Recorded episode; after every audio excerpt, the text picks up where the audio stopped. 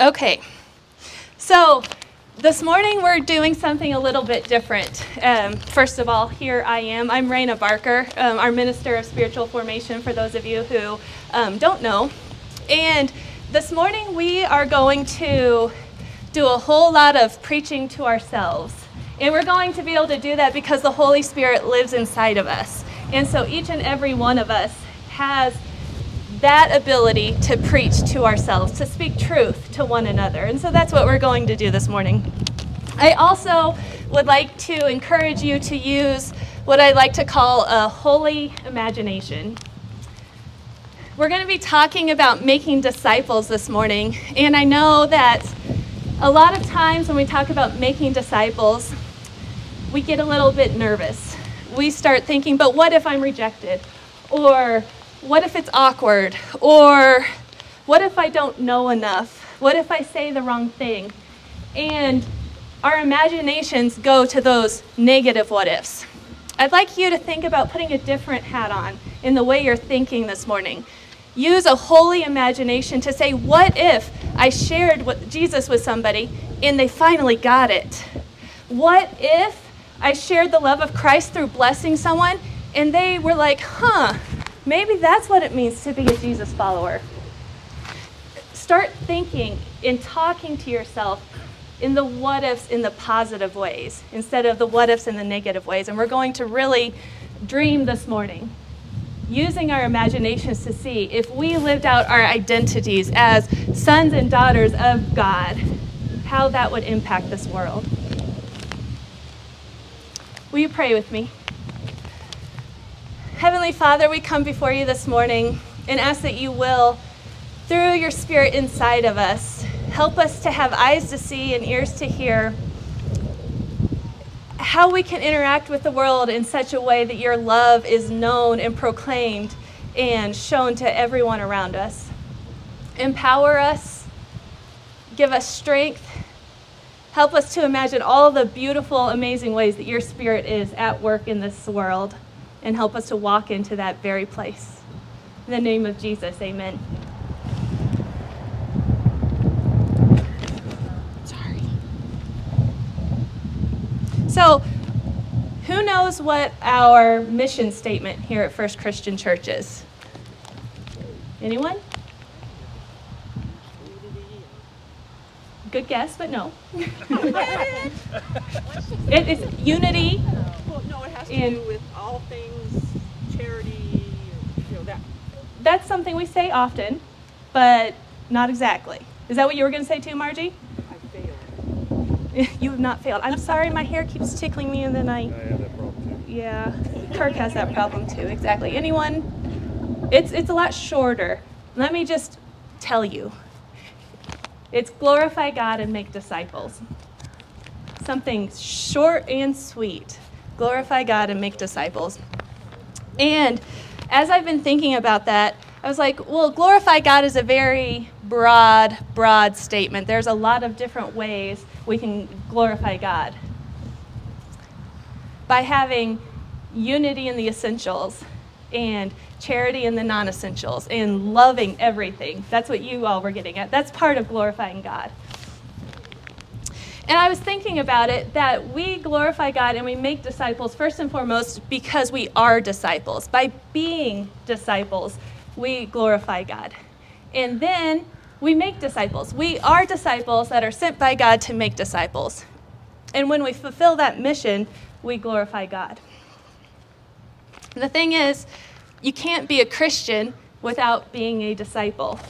And it's kind of funny, if you look, not really funny, that's not the right word, but we are disciples of Christ according to denomination, but disciple is not just a denominational word. The word disciple means a Christ follower, a learner of Jesus Christ. And so no matter what church we're part of, no matter what denomination we're part of, everybody who puts their faith and trust in Jesus is a disciple.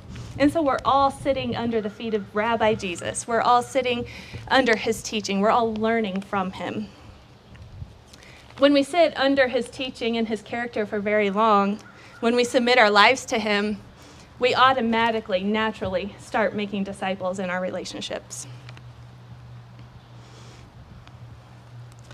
A lot of what I'm going to share with you today was inspired by what is called the Everyday Disciple Podcast. So just know that I have none of my own material. It's all coming from different sources and whatnot, but just wanted to throw that out there. The Everyday Disciple Podcast is something that all of us could learn from as well. So if you want to jot that down, that's great.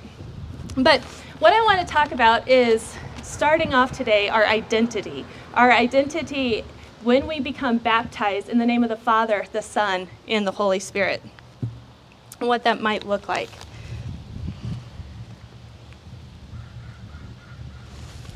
It's based on Matthew twenty-eight, verse nineteen, and this is going to be our text today. And this is something that Mike preached from just two weeks ago when we were outside before. Matthew twenty-eight nineteen says, Go, go and make disciples of all nations, baptizing them in the name of the Father and of the Son and of the Holy Spirit. And we're going to stop right there. That's our one Bible verse that we're actually going to speak out loud today.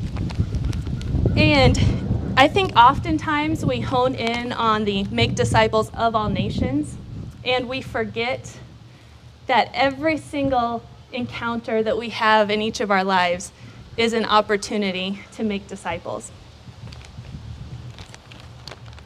Being a disciple of Jesus means finding our identity in him. This is what it means to be baptized in the name of the Father and of the Son and of the Holy Spirit. Our identity is grounded in the very nature of who God is. Whoever's name you bear is whose family you're part of. So, when I got married to Kevin Barker, my name changed from Raina Rush to Raina Barker, and I took on some of his identity, for better or worse. Same with Amber. She got Mike Berry's identity by taking his name. And so when we take the name, exactly, when we take the name of the Father and the Son and the Holy Spirit, we are identifying ourselves with him. Our identity becomes associated with him. And so if we split this up and think about it, having the identity in the name of the Father means that we are sons and daughters, that we are part of the family of God, that the person sitting next to you right now is your brother or sister. Before we do anything at all for the sake of Christ, we already are sons and daughters of God. We are already brothers and sisters of one another and of Jesus Christ. We are first and foremost part of the family of God because of whose name we bear. The church, us sitting right here, right now, is part of the family of God. The church is not that building behind us. The church is not a program you come to. The church is the children of God, and that's what we are. There's also other people who are children of God. All humanity bears the image of God. And so we have redeemed sons and daughters of God. We have redeemed brothers and sisters. And then we have the unredeemed who are far away from God. But what the redeemed family of God can point to is that we have a good, good Father. And we, those unredeemed brothers and sisters out there, they just need to see how good our Father is and how good it is to be part of this family of God. We want to be those kind of disciples, those kind of disciples who point people to the goodness of their Father. John seventeen twenty-one. Oh, here's another Bible verse. I said we were only going to do one, and here's another one. John seventeen twenty-one says, Jesus prays, may they also be in us, so the world believe you have sent me. We want other people to believe that God sent his son, Jesus Christ, through the way we act as children of God. And that involves making disciples. So here's put, where you put on the holy imagination hat. Imagine what it would be like if we really viewed ourselves as the family of God, the brothers and sisters sitting next to one another right now. Not a sort of like a family, but really, truly like a family. What are the implications of living as a family? How do you get to live with your family? What do families do together? And this is where I'm going to ask you to be interactive. I want you all to respond to me today. We're doing things different here. So what do families do together? They eat together. Good. We're good at that, aren't we? We eat together. What else? Yell, because I can't hear anything. Pray together. Is that what you said? Play? Play. Play together. Yes. That's on my list, too. Thank you. And we pray. That's right. We play and we pray. What else? What do families do together? Talk. Say that again? Talk. Talk. Talk. Families talk to one another. Very good. What else? I heard something. Cry. Cry. They cry together. Isn't that true? We hold each other's broken hearts and we cause each other tears and we work through it. Yeah. Laugh. Families laugh together. Absolutely. Work. Work together. All those projects around the house. Absolutely. And more. What else do we do together? What if um, Brian here has a project at his house that's overwhelming for just him and his wife? What does he do? Calls in more people of the family, right? We serve together. We serve one another, and we serve outsiders. Absolutely. So think about that. The more and more we interact together as the family of God, the more and more we're carrying out our identity as sons and daughters of Christ, or of God. Now, we also know that God sent both his son Jesus and God sent the Holy Spirit after Jesus was raised again. And so I want us to think about our identity as sent ones. God sent Jesus to be our Savior through his death on the cross. God also sent Jesus as a servant. Jesus came not to be served, but to serve. And so our identity as we are baptized in the name of the Son is as servants. We get to show people what he's like and therefore point people to him by the way we serve them. So what are some character traits of Jesus that really display his servanthood? Passion, Passion I think. Compassion. Compassion. Good. Yes, humility. Thank you. What? Humility. Thank you. Humility, exactly.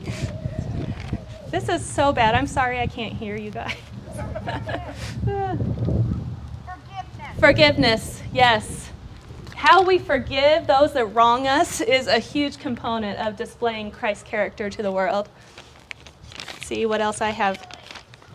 Healing. Healing. Thank you. That's great. She can be my ears. Healing. Good. Selflessness. I also like how Jesus didn't really beat around the bush much. He kind of was a straight talker. And um, said it like it is with utmost compassion and finding that perfect balance. Um, that really strikes me as I study the life of Christ. And also, we're getting ready to move into studying the book of John, which is exciting because we're actually going to get expository preaching again, which we're all looking forward to, um, those who are preaching and those who are listening to the preaching. And so look forward to that. But as we're going through the book of John, we are going to be looking at how Jesus is making disciples and how Jesus is encountering all of those around him. So keep that in mind as we go into John. And then our third component as having our identity in the name of the Father, the Son, and the Holy Spirit is that the Holy Spirit was sent as a comforter. The Holy Spirit was sent as our teacher. The Holy Spirit was sent as the one who convicts us of our sin. And so we, when we are believers of Jesus, we're filled, we are empowered by the Holy Spirit to also have our identity as sent ones. We are sent into the world, frankly, as missionaries. We, to be a missionary is to be a sent one. And so a huge part of our identity is that we are sent by God into this world. And so we can remember that when we are at the grocery store, or when we're at the gym, or when we're talking on the phone, every single opportunity is to be, is an opportunity to be sent into the world, taking Jesus' identity and proclaiming him in however you interact, whatever you say, whatever you do. So, put your imagination hats on for me again.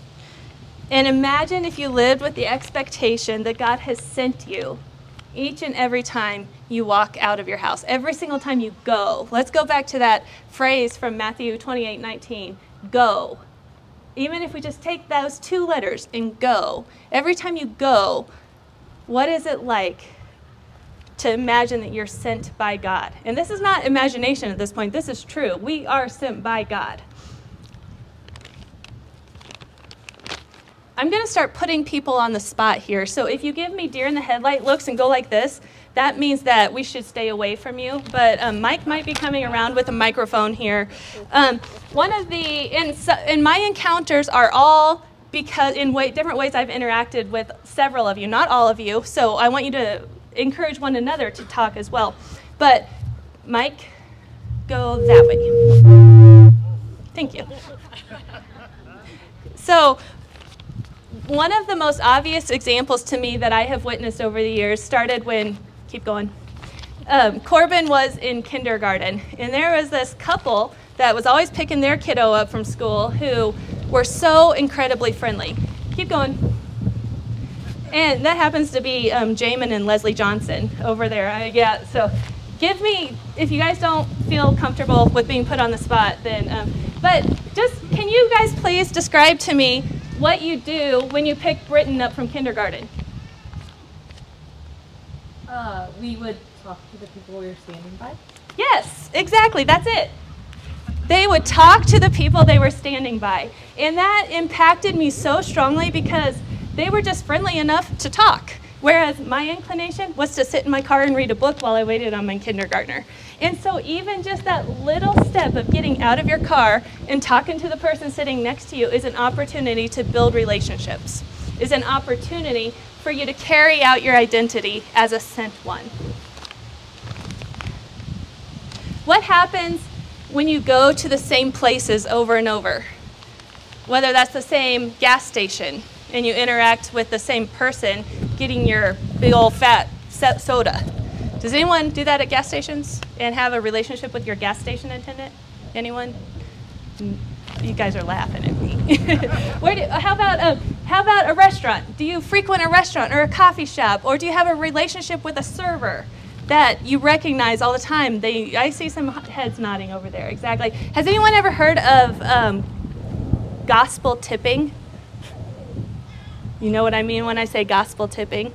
When you tip someone who has served you at a restaurant over and above the amount, say you leave a twenty dollars tip for a twenty dollars meal, what does that proclaim to them about Jesus if they get to know you and know it's because of Jesus? It, it describes how God extends his grace to us when we don't even deserve it. Especially, let's say someone serves us really poorly. They do a, they're a really awful waiter, really awful.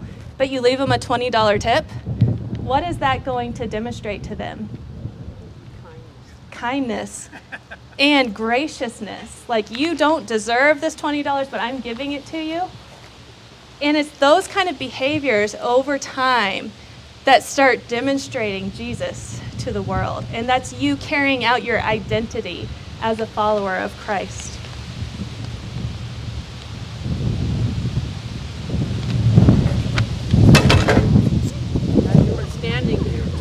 I'm just going to leave it for now. Yeah. So I, I'd like to ask you, what changes if you truly believe your identity as a child of God, that you bear his image everywhere you go, that you are surrounded by both redeemed and unredeemed brothers and sisters who are also image bearers? What does that change for you? Just think on that a little bit.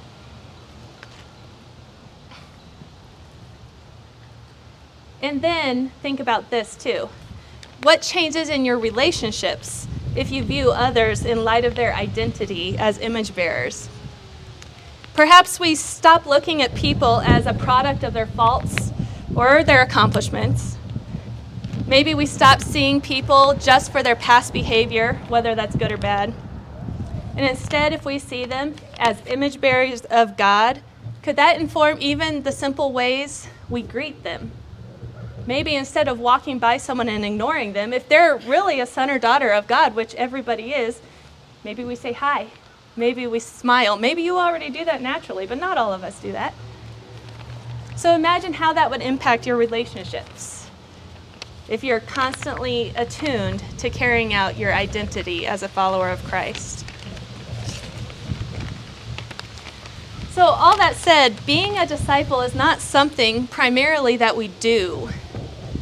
It's something that we already are. When we are baptized in the name of the Father, Son, and Holy Spirit, we automatically are disciples. We automatically are image bearers of our Father who created us as a family, as sent ones.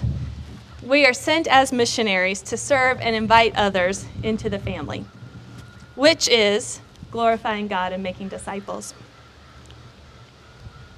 When we live in a way that reflects our belief in this identity in the name of the Father, Son, and Holy Spirit, we develop a rhythm or habits that carry out this identity.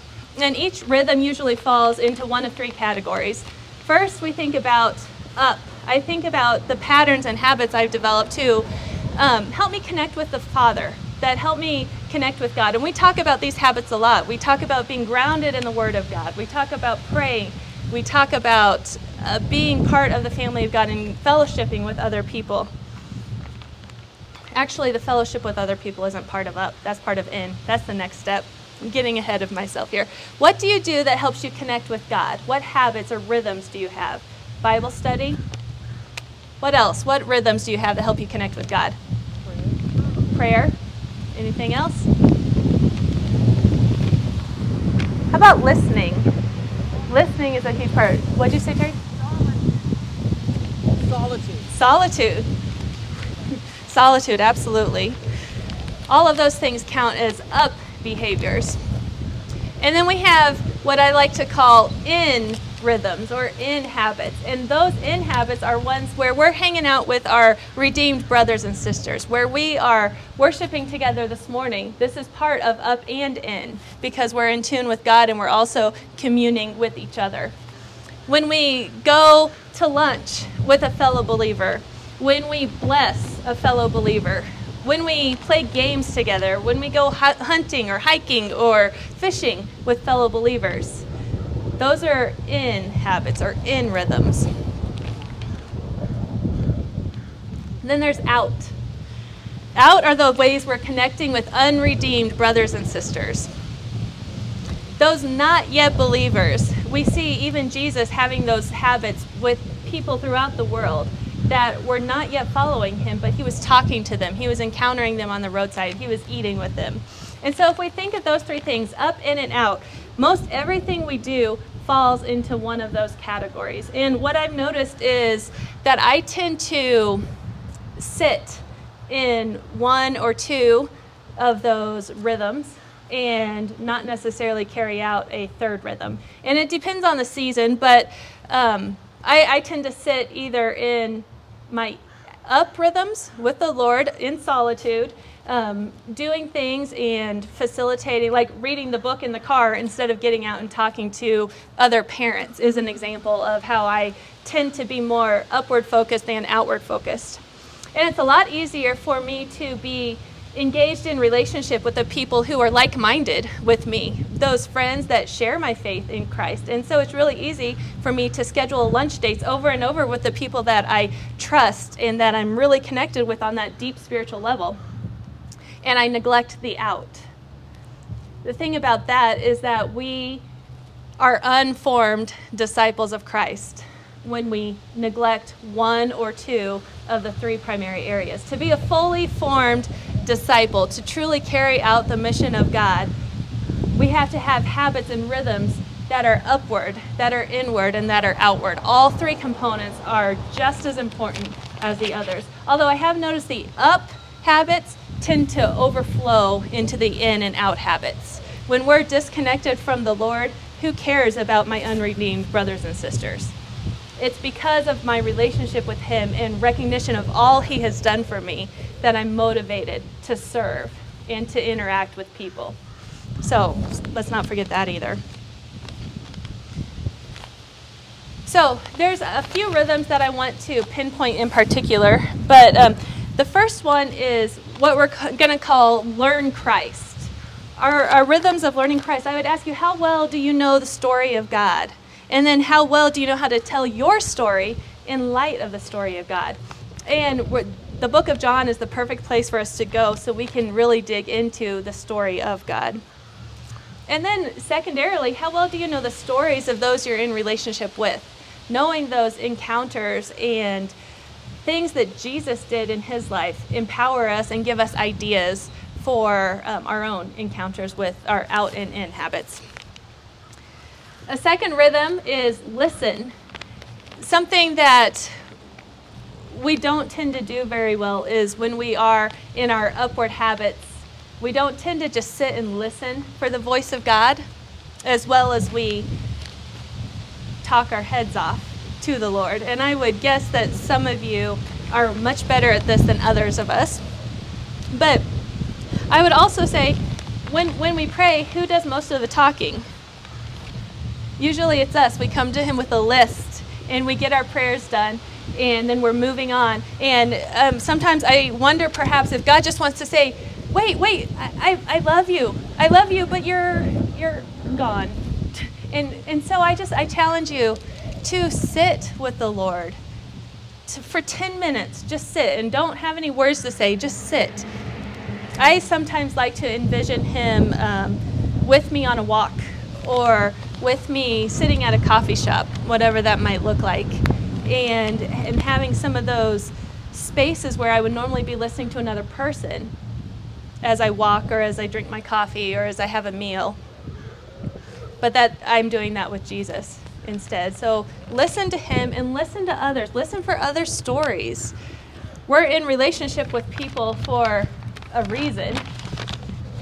And so think about people's stories. Both of those rhythms, to me, play into other rhythms. Rhythm number three is celebrate. How often do we celebrate something? Birthdays, straight A's at school. What else do we celebrate? Yell out again and help me here. Anniversaries. Anniversaries. New jobs. New jobs. Anything else? Cowboys win. New babies. The Cowboys win. When the Cowboys win. Yes. Yes. Or the Cowgirls, indeed. Indeed. And, and so, like, we celebrate and we party and we get together. We tailgate. We we camp. We do all sorts of things that are celebrating things. And so um, it's not necessarily, disciple making is not necessarily adding something extra to your life. It's inviting others to join you in what you're already doing. The church, my friends, has more to celebrate than anyone, don't we? We have Jesus Christ to celebrate, the way he loves us, the way he forgives us, the, all that he has done for us. And so, how can you be inviting people into your celebrations? Who has a story of celebrating and inviting others to see Jesus as you're celebrating or to develop relationships with them as you're celebrating? Anybody have a story they can share with us? Jack does. He's coming with you or to you with the microphone.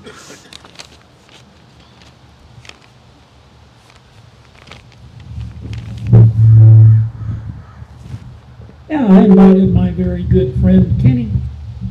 Hi, Kenny. To come visit and to see how special everybody was here. Awesome. Anybody else have a celebration story?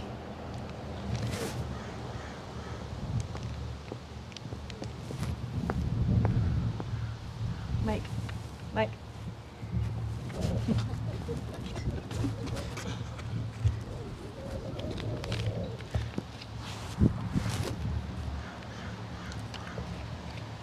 Yes, I have special friends from Casper that we have met years ago, square dancing. And come to find out, we got married on the first.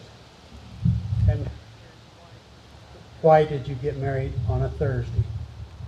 He says, we don't know, but she says, we got married Friday the second. We are both celebrating our sixtieth. We're going to Casper to be with them for our sixtieth and enjoy them.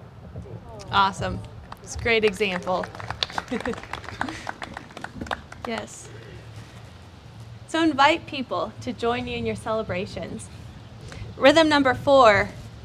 This is something that everyone's going to resonate with because this was the first thing off of your mouth. Eat. We all eat, don't we? And we're so good at it. So We have twenty-one built-in times a week to express love, to express gratitude, to be with people over food. Family dinners, picnics, going out to dinner, going even just out to dinner with your spouse is an opportunity to be in that in type of relationship. But eating is also one of the best and easiest ways of practicing an out behavior, of reaching out to people who do not yet know Jesus. So I, I guess I would challenge you, out of the twenty-one times a week you have to eat, can you take one of those times to do it with other people that may not be part of your regular rhythms? To be intentional about something that you're already doing. Maybe you have um, kind of an open table one night a week, and you get used to just saying, hey, guess what? My wife and I were having um, a big pot of chili on Sunday night. Come on over. And if you run out of food, you know what? Who cares? Pull some saltines out of the pantry, or, you know, no one's going to go hungry. But it's the idea of extending an invitation. It's not about impressing. It's not about a dinner party. We're not talking about dinner parties here. We're just talking about an open table. Anybody who wants to come, just show up sometime and um, and come on over, things like that. Who who likes to have people over for dinner? I know there's lots of people here that Teresa just raised her hand. Margie raised her hand. Exactly. You know, having people over for dinner or even meeting up to have a meal together is one of the absolute easiest ways to connect with people, both of the faith and not of the faith. So leverage your eating, even then, to make disciples. Rhythm number five is bless. I also see this absolutely all over the place. In fact, I have names of a lot of you sitting in front of me right now, and you guys are about to get put on the spot, not just Jamin and Leslie, but other people as well. So you, we have been blessed to make to be a blessing. How many different ways have you been blessed, and then can extend that to others? You have been given things like a home, education, cars, relationships, health, tools, resources, money. Maybe you have an extra home or a cabin in the woods somewhere. Maybe you have a fishing pole. Those are all ways that you have been blessed and that you can bless others. So this is one of the, for um, a lot of my early years in ministry, I thought making disciples looked like um, sitting around a table and reading the Bible. Yes, that is true. It can, and, and it does involve that. Um, but what that meant was that I was trying to put some um, things on certain people to make disciples that maybe they just don't do very naturally. And and I'm going to put two people on the spot right now in particular, Bob Rautzen and Leif Erickson. That's maybe not what you guys do. You don't sit there and lead people in Bible study. But what you do do is go talk to Leif. What, what kind of stuff do you do, Leif? I go fishing. Sorry. It's your fault. Um, I go fishing and I take people boating. He takes people fishing and boating. Exactly. Can you walk over to Bob now? These two people love to talk out loud. I'm sorry, guys. I know. But w- what do you do, Bob, that um, might be making disciples? Anything? Like fishing or hunting or teaching them about... I go build things. Like Guatemala, I've been there seven times. Oh, that's the official missionary answer. I want the everyday stuff. What do you love to do, Bob? Everyday stuff? I like to play around with old cars. Yes, exactly. I'm even thinking about things as simple as sharing your garden. About taking... Mike, will you tell us what Bob has done for you over the years, please? Well, uh... I'd say that my first official story with Bob was when Amber and I were looking for our house, and I asked him to come check it out. Um, Bob and my father have very similar personalities, and so when he went through my house and uh, got done, looked at it all, kind of my home inspector, and then he, I, he, I looked at him, so what do you think, Bob? And he said, well, I wouldn't buy it. And I said, well, what's that? He goes, well, the house is great, but there shouldn't be vinyl siding on any house in Wyoming, so there'd be a silly purchase. So we laughed. We bought the house anyway. And over the years, I've borrowed lawnmowers and tractors, and Bob's helped us out infinitely in all kinds of ways. Yeah, exactly, exactly. Things like that. You have been blessed to be a blessing to others. If you know how to fish and you have a boat, take someone fishing with you. If you know about cars, teach them about cars. Things like that. They're so simple. I was thinking about um, Melissa Ford, our children's minister. Man, she is so good about using everything she has to bless others. She's the first one to offer to watch my kid for me if I'm in a bind.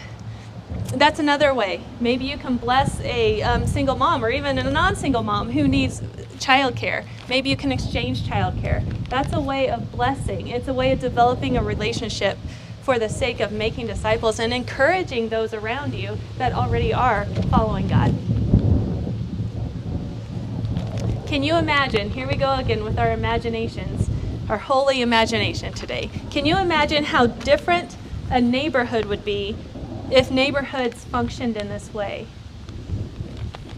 If you saw, um, if if you saw a an older guy struggling to get his lawnmower going, maybe what you can do is just stop and mow his lawn for him.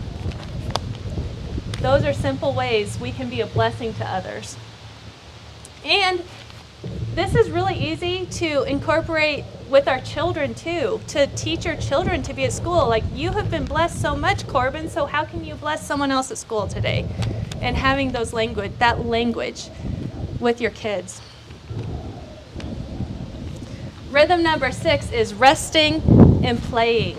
We rest and we play. This is another word or another phrase for what I call Sabbath keeping. When we are taking time to rest together, to then play together and create things together.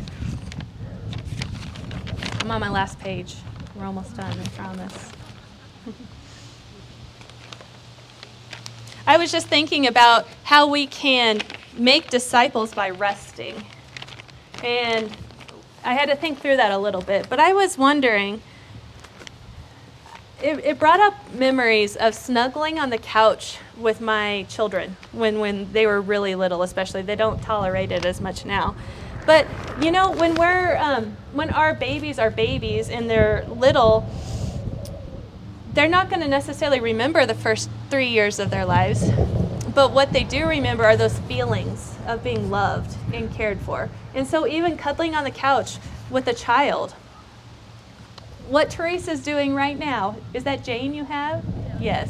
Yes. And this is part, this is, I'm just going to put you on the spot now. This is an example of what it means to be the family of God. Maybe she's giving Maggie and Asa a little break right now and by, by snuggling Jane. But boy, I can tell Teresa's eating up those baby snuggles, you know, because, and, but she, as a sister in Christ, is holding that baby girl and teaching her what it means to be held by Jesus. So even those simple things that we do is making disciples.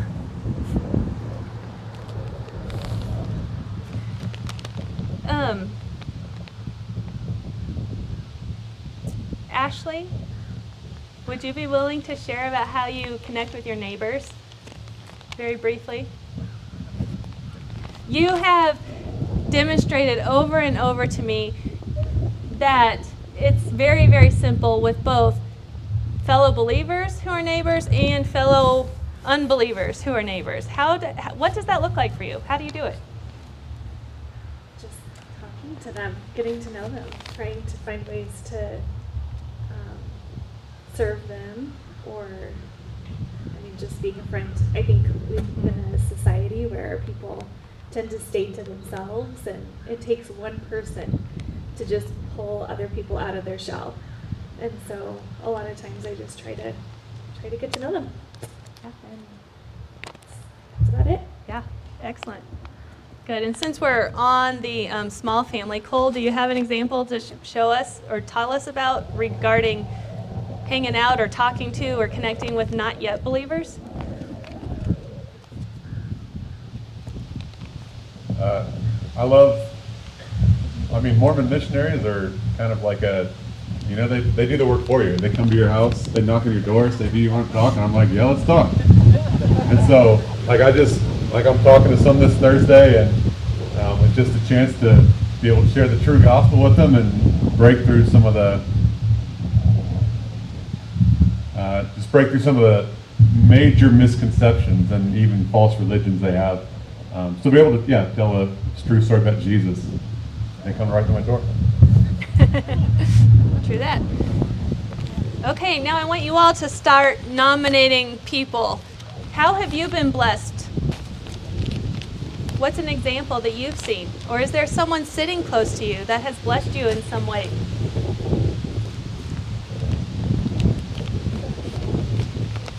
Anyone? I, can I bring the mic to you? Joy.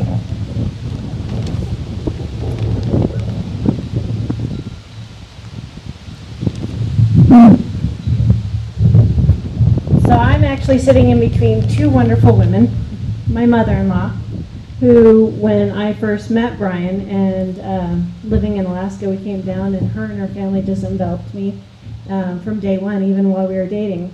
And Pam has fed my knowledge of Christ, uh, along with you, Raina, um, so much deeper, and they both have just walked alongside of me um, throughout my entire relationship with them.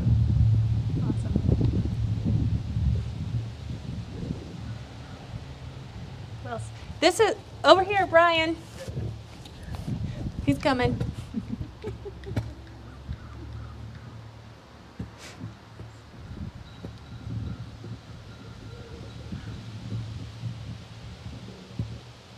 So um, we've been blessed. We've we've been blessed a couple of ways by a lot of folks in this church.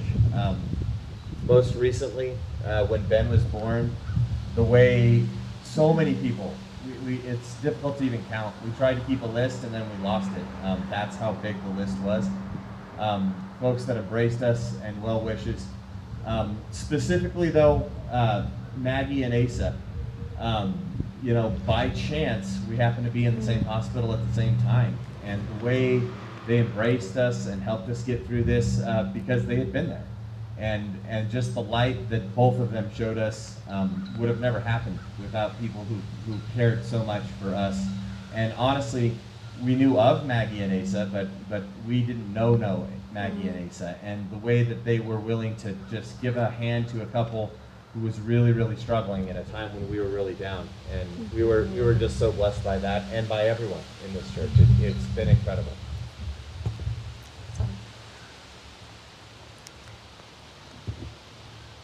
Yes. Wait, oh. I saw a little hand. But... Oh, well, I can say something. Um, yeah, I never lost the words. um, oh, gosh, I always think that people can hear me because my voice is so loud. But my blessing is a little closer to home. I've been blessed by my husband.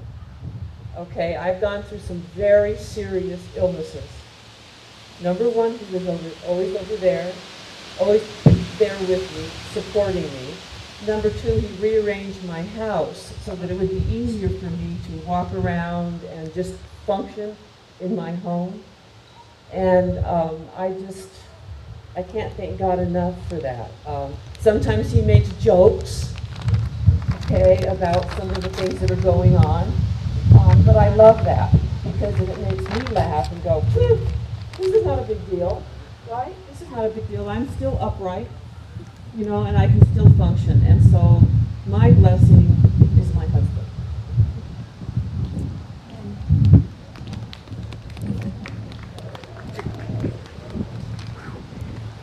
Let's think about some of our outward behaviors. How are we connecting with people who don't yet know Christ? Angie, can I send him toward you? Angie wants to talk, or I want Angie to talk. I did ask her permission. She's the one person I asked.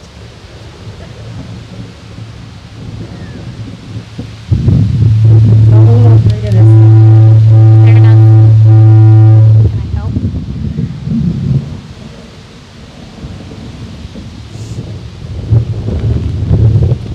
So I have a, a friend that is uh, a non-believer kind of. And I just hang out and I do life with her.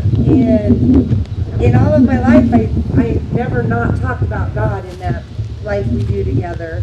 And after about three years, she's actually starting to talk about God a little bit. Like maybe that seed is kind of planted, and it's just super exciting for me.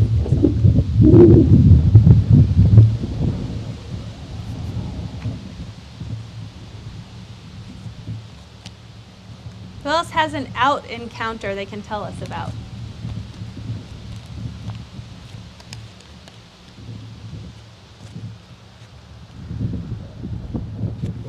Norm, Mike's coming. Hang on.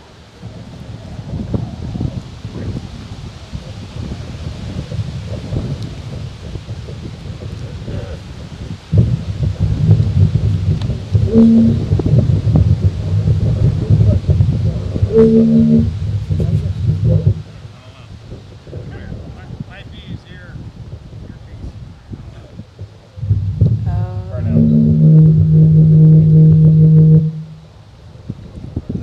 Tell Mike, and then Mike can repeat it for you. Or I can. I was on the reciprocating end of accepting help, okay? We had only moved to Laramie about a year, and I went up there too early in the spring, driving an old Oldsmobile, about that much ground clearance, and I, I was trying to get over into the Keystone area, and I saw a big snowbank, so I tried to back off into clear cut and rode stuff off in this huge mud puddle. And I got there all by myself with this mud and no tire chain, but I started chipping the pathway through the gravel road and the water going off. And some guy came along and took up the road and got me home. Then, uh, uh, oh, probably now over ten years ago, I was up the rock hunting by myself, and uh, it was a place up by Dell Park where the road was going in. You see, but the snow was drifting pretty deep. That fell off the park and out and I knew that was there, but the snow, I get right out there and I slid into a ditch. I was further to all the wet chains, dug out and dug for about an hour and a half, and I got out and got up on a level and tried to pull up chains, and I slid back in the whole figure. Huh. So I'd been there about five hours, shoveling, digging, and ditching, trying to get the pickup out. And some guys came by with some chains and pulled me out. And, oh.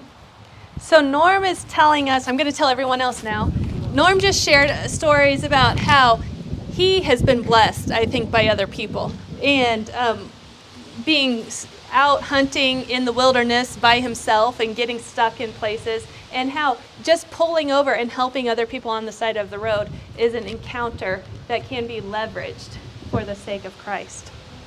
And so a, a quote that I have recently heard and that I've been thinking on and continuing to think on, and that I want to throw out there for you guys too, is that the kingdom of God expands at the speed of relationships. The kingdom of God expands at the speed of relationships. And so all of these stories that we're sharing is not because just rescuing someone off the side of the road is necessarily making disciples, but what it is is it's an opportunity to build relationships. And Our, our eating and our celebrating and all of those rhythms that we have, whether that's watching a movie with neighbors in the backyard or taking someone fishing or going hiking or whatever it might be, those are opportunities that build relationships. And when we do those kind of things, they give us the potential to expand, to be partners with the Lord in expanding His rule, His ways. I just finished a book called Seeking Allah, Finding Jesus, and it's the story of a Muslim who became a Christian, basically, but something that he said really struck me, and I wanted to share that with you. His, his name is Nabil Qureshi, and he said that many Christians think of making disciples as foisting Christian beliefs on strangers in chance encounters. The problem with this approach is that the gospel requires a radical life change, and not many people are about to listen to strangers telling them to change the way they live. What do they know about others' lives? On the other hand, if a true friend shares the exact same message with heartfelt sincerity, speaking to a specific circumstance and struggles, then the message is heard loud and clear. In my case, he says, I knew of no Christian who truly cared about me, no one who had been part of my life. Since no Christian cared about me, I did not care about their message. When we're living in these rhythms and we're leveraging them for the sake of disciple making, people will hear good news from you and they will see it in your life. It's so easy for us, though, to pick the path of least resistance, to just focus on those. For me, is the solitude. I can sit for days in a park with the Lord and spend time in prayer, spend time with holy reading as opposed to fictional reading. And I can just be by myself with the Lord and um, study the Bible and be all about Him. But what that means is that I'm neglecting the connections. I'm connecting the relationships. I'm neglecting connecting with people outside of the redeemed family of God. Um, Mike has taught me a lot about doing things like going to the gym and doing book club, for example, in order to connect with other people. And it's not like they're a project. I love reading, and so doing book club is something that very naturally comes to me. And being in the gym, now that I am trying, I'm not just in my own little bubble. I've made relationships at the gym. And two per- people in particular, two of my closest, dearest friends now that I've met through the gym, and they are not yet believers. And so it's just a matter of leveraging the things that you're already doing for the sake of the gospel, for the sake of relationship. Right now, we can't rely on the church to provide every single opportunity for people to come to know about Jesus or to hear about Jesus. There is a verse, I believe it's in Ephesians, it says, Awake, O sleeper, rise from the dead. And I think we are in a time where we need to wake up a little bit, where we need to wake up and rely on Christ in us to be about the world, to be in the world, to be engaged with the world, to build relationships with people in the world. Our everyday lives as people of God are the mission field. We are told to go. We are sent in order to make disciples.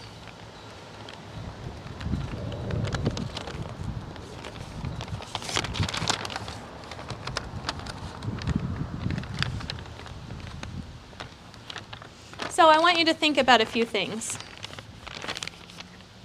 Let's think about our rhythms and our patterns that are upward. How are you doing at living upward and deeply by connecting to God's heart and your identity? I want you to try to take some of these questions home with you, not just right in this moment, right here and when you get home. Let's think about our inward habits. Are you living in community, reminding others of their identity, helping them connect to God, moving one step closer to Christ, living more like a family? Let's not just be friends who sit next to each other one time a week in our little holy huddles.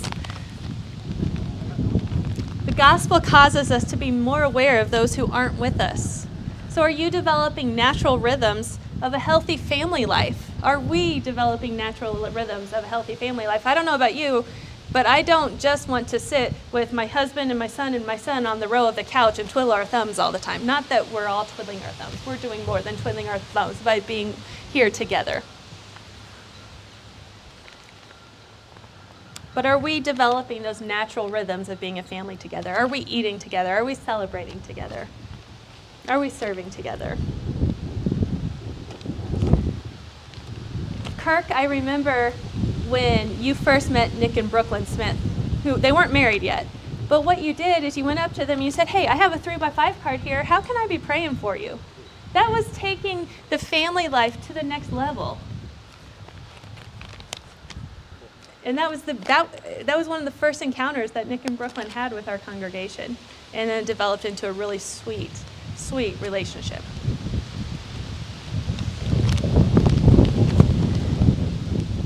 And then think about your outward habits. How am I doing at being intentional outwardly? Because we're missionaries, we're always noticing people.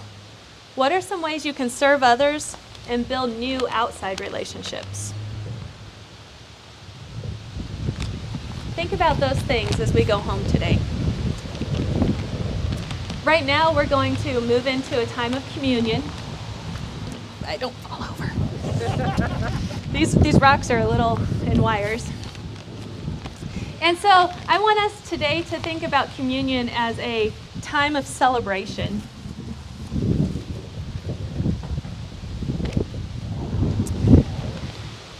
Let's celebrate together God's extravagant generosity together as a community. And then let's think as we do it about who we're going to invite to the party next time. Who can we show how good Good, good, our Father is.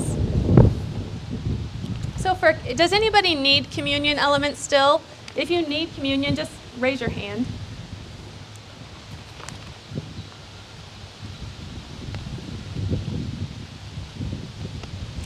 We're going to all take the bread together. And as we are opening the top flap on our communion cup, Jesus says, remember me. He says, remember how I have sent you. Remember how the Lord sent me. Remember how my Father sent me to take on our sins. He said, this bread is my body broken for you. Take and eat. Now you may eat. And in the same way, as you open the juice section, He says, remember that this juice is my blood. It's the blood of a new covenant that I created so that you could live in a way, that you could walk in freedom in me, knowing that you are loved and that you are free to teach others that they are loved as well.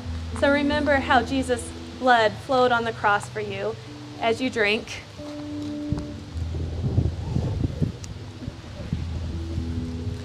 And we give God the praise and glory as we do remember what he did for us on the cross. Will you pray with me? Heavenly Father, we thank you for all that you are to us. And Lord, it's because of your death on the cross, the forgiveness of our sins, the freedom that we have to expect life with you forevermore, that we eat this bread and drink this cup. I do pray that you would encourage us to be noticers, that we would be connected with you in every upward way that you call us to. And that, Lord, you would help us to be intentional about the way we're eating and celebrating and listening and serving and blessing others, both our redeemed brothers and sisters and our unredeemed brothers and sisters. Lord, that we can continue to be image bearers of you in everything that we do. We lift our lives up to you. Help us to be living sacrifices in a way that communicates your love to the world. Thank you so much for your love through your Son, Jesus. Amen.